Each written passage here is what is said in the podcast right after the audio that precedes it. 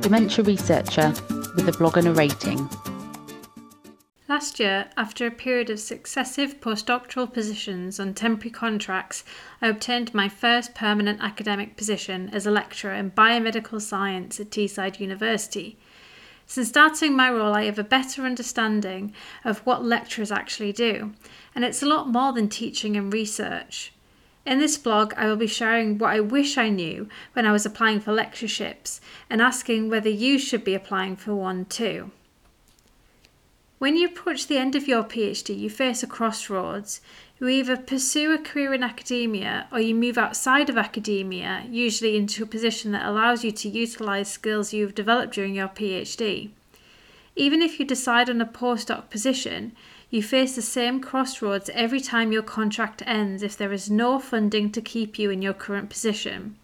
If you make the decision to pursue an academic career, there are a number of different routes you can follow to try and obtain what can often feel like a non existent entity, that elusive permanent position, or tenure as it's also known.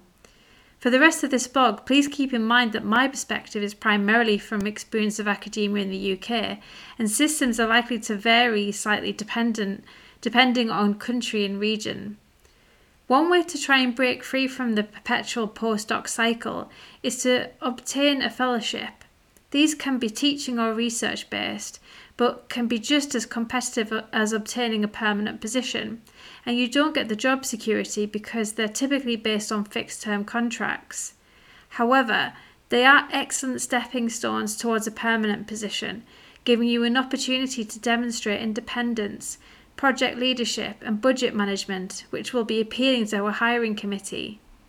A fellowship should put you in a good position to get either a permanent research position, rare, but some research intensive institutions do have them, or a permanent lectureship, which can either be fully teaching based or teaching and research. To be clear, having a fellowship may, in some instances, be a prerequisite for a permanent research position, but it certainly isn't for lectureships. If it was, we would have hardly any academics. So, how do you know when in your career to apply for a lectureship? As I said earlier, when each successive postdoc contract comes to an end, you face a crossroads where you must ask yourself whether you want to apply for another postdoc position, a lectureship, or a position outside of academia. At this stage, applying for one of the fellowships I've just mentioned wouldn't be an option unless you're able to endure a period of unemployment whilst you wait months for the outcome. Fellowships are best applied for when you're still in a contract with the research support and financial security that brings. The requirement to balance fellowship applications whilst managing your contracted workload reflects how institutions and organisations perpetuate excessive work practices whilst virtue signalling about healthy work life balance and mental well-being. But that's a discussion for another day. Faced in that crossroads, if you've had one postdoc position or even two, you may want to consider another one depending on whether or not you think it will advance your career. However, you might find yourself ready for the next stage, perhaps recognizing the lack of progression a lateral move to another postdoc might bring. With fellowships not an option due to time constraints, this might be a good time to consider lectureships. In the UK, there are some fixed term temporary lectureships, often to cover teaching due to staff absence, for example. However, most lectureships are permanent positions. This is roughly equivalent to having tenure in places like the USA, although you do still have a, probation period. When applying for lectureships, it is important to be aware of the different terminology which is used to describe essentially the same thing. For example, some positions are advertised as lecturer, whilst others are advertised as assistant professor. As previously mentioned, lectureships will typically be advertised as being teaching based, as in there will be no research hours allocated into the workload, or teaching and research, where time is divided between these activities. This allows academics the flexibility to decide what type of lecturer they want to be and what they want to focus on. With only a small amount of teaching experience and a strong interest in my research area, I knew a teaching and research contract would be better suited for me.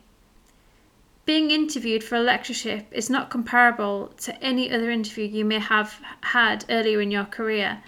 such as for PhD or postdoc positions. In those interviews, you are generally questioned on your knowledge, research interests, and skills. The same applies when being interviewed for a lectureship, except you might also have to put those things into the context of current issues in higher education to demonstrate your knowledge of structures and potential ongoing challenges. It is also beneficial to demonstrate understanding of the student body of that particular institution. For example, at my current institution, there is a high proportion of local students, many who are balancing working and or carer commitments alongside their studies. This is different to the university 30 miles up the road where I studied and which has a high proportion of privately educated students. I wasn't one of them.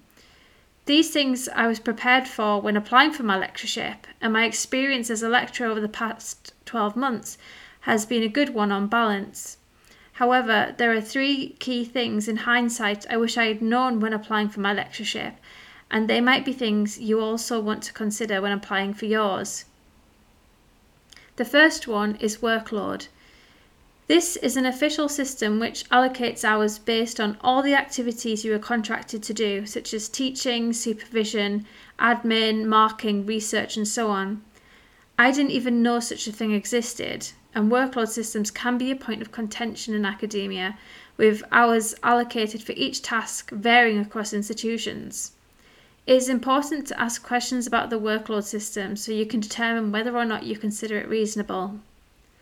The th- second thing I wish I had known, or rather in hindsight, wish I'd asked about, was the structure of the academic timetable. We have three hour long classes, which is longer than other places I have worked where classes have been one to two hours. This has been a particular challenge for me due to autoimmune disease related chronic fatigue. So, if you have health related things which may need to be accommodated for, it's important to ask.